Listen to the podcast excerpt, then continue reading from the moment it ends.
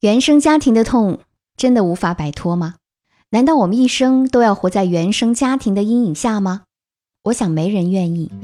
大家好，我是小资，欢迎来到我知你心。今天我们来说说原生家庭的问题。最近微博上一个话题被大家热切讨论，这个话题就是人类低质量父母有多可怕。与之相关联的事情是。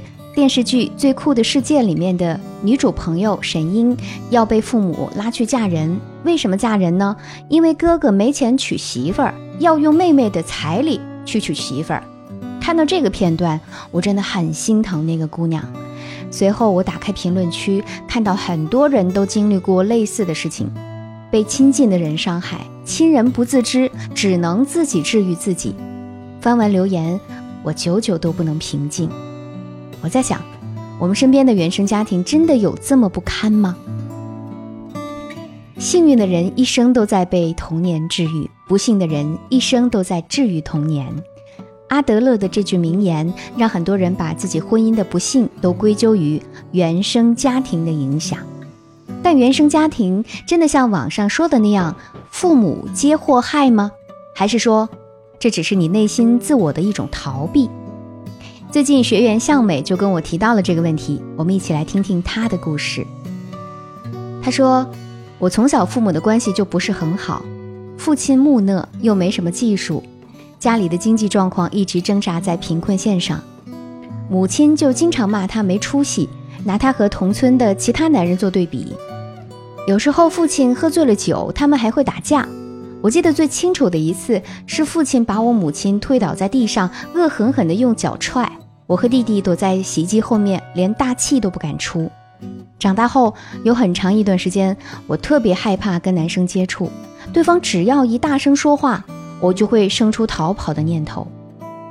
后来亲戚介绍了一个知根知底的男人，经济条件不错，模样一般，但他们家的家庭氛围很好，父母都是有知识的人，对我也和气。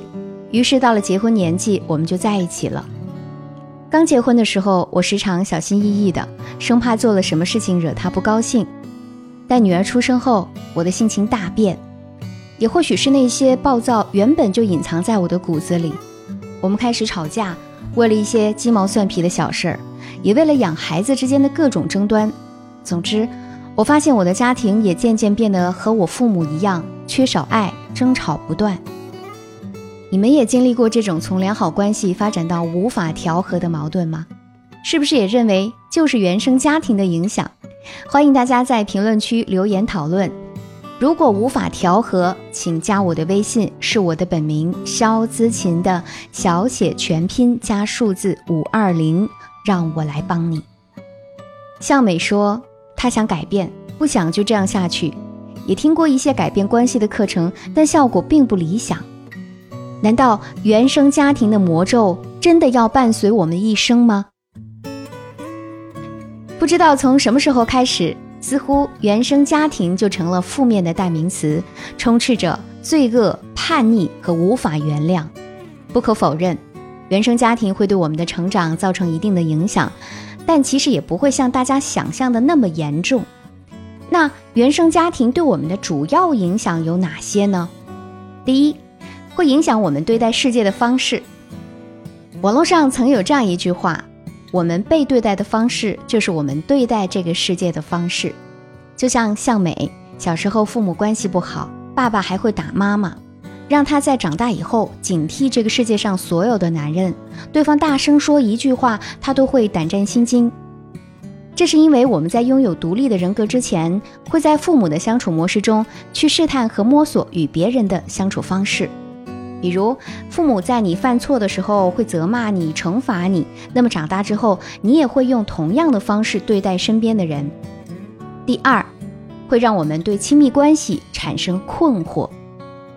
父母关系不好的孩子，长大之后会对亲密关系产生一定的抗拒心理，他们一边渴望被爱，一边又害怕进入一段稳定的关系。所以，即使进入到亲密关系，也会在很长一段时间和自己或者伴侣有很多的摩擦与磨合。谢霆锋曾在接受采访的时候说过，张柏芝会经常哭着打电话找他，由于张柏芝的母亲不断的结婚离婚，他从小呢就开始挣钱照顾兄弟姐妹。一方面，他渴望温暖有爱的家庭，但在婚姻里又表现出了强烈的不安全感和掌控欲。这种矛盾又困惑的心理一直伴随了他很久。第三，会让我们不自觉地重复父母的相处模式。很多人在离开父母之后，都发誓这辈子一定要过得比他们幸福。可是兜兜转转找到了想要结婚的对象，在相处的过程当中，又会不自觉地重复父母之间的相处方式，把生活啊过得鸡犬不宁。于是魔咒就出现了：我那么用力的离开你，却发现到最后又活成了你。由于时间关系，小资在这儿并不能更加细化原生家庭带来的一系列影响。如果你也正在感到不安，可以添加我小助理的微信。是我的本名肖姿琴，小写全拼加数字五二零，我们一对一的好好说说你的问题。听到这里，可能有人会问，那是不是我们一辈子就只能活在原生家庭的阴影中呢？答案当然是否定的，并不是所有原生家庭关系不好的人就都过不好自己的一生。那今天小资老师就和大家分享三种走出原生家庭影响的方法。希望能够帮到你们。第一种，我们可以观察父母婚姻的矛盾，从中吸取教训。我和向美聊了很久，逐渐的认识到，她母亲是那种有些强势的女人。也许是因为父亲的木讷，才造就了她的那种性格。而父亲的脾气也不怎么好，两人的关系自然会恶化。而她在这种家庭氛围里，也沾染了一些强势的性格。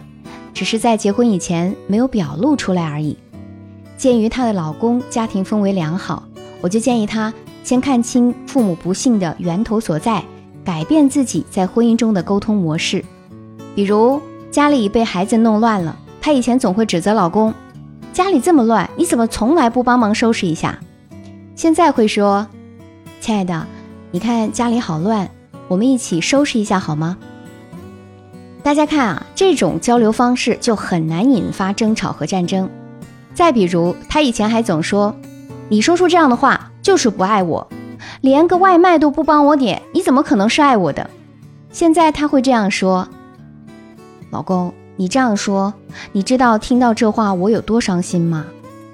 一下就把自己从失令者的角度转变成了需要被安慰的角色，更能引起对方的关注。她还学会了和老公立规则。我说的时候，就证明我是那样想的，我不会让你猜测我的想法，同时也希望你不要让我去猜你的想法。当两个人有了和谐的沟通，又相互坦诚的时候，亲密关系的甜蜜度自然就提升了。第二，我们可以学会运用认知行为疗法，拥抱受伤的自己。我们心理咨询中的认知行为疗法可以帮到大家。我们认为，人的情绪、身体和行为反应是由思想引发的，而思想呢，包括了对过往事件的解释、归因和评价，也包括对未来事件的推理和设想。我们对现在的自己不满意，或者呢，在原生家庭中受到了伤害，但又无法回到过去去改写一切，那该怎么办呢？我们啊，可以试着给小时候的自己写一封信。也是给现在的你和过去的你建立一个对话途径。向美就在这封信里写道：“亲爱的孩子，不是你不够优秀，父母才不喜欢你，而是他们那时候根本还没活明白自己，无法顾及你的感受。你已经尽力了，你没有做错什么，那些担惊受怕本不该小小的你承担呐，放下吧，去勇敢的做自己。”他后来告诉我，当写完那封信，他决定不让自己的孩子重复他受过的伤。现在拥有了拥抱自己的能力，他会好好做一位母亲，和孩子一起感受爱和成长。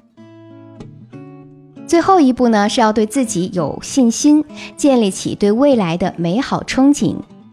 东野圭吾在自己的小说《十生》中写道：“谁都想生在好人家。”可人无法选择自己的父母，发给你什么样的牌，你就只能尽量打好它。原生家庭活在过去，而你和你的家庭活在现在和未来。你还有掌握和创造的权利。以前的你没有选择权，但现在的你至少拥有治愈自己的能力。小资老师还有其他改变自己当下的方法，但时间的原因讲不全。那想要了解的朋友，你可以添加我的小助理，是我的本名肖姿琴，小写全拼加数字五二零，我在这里等你。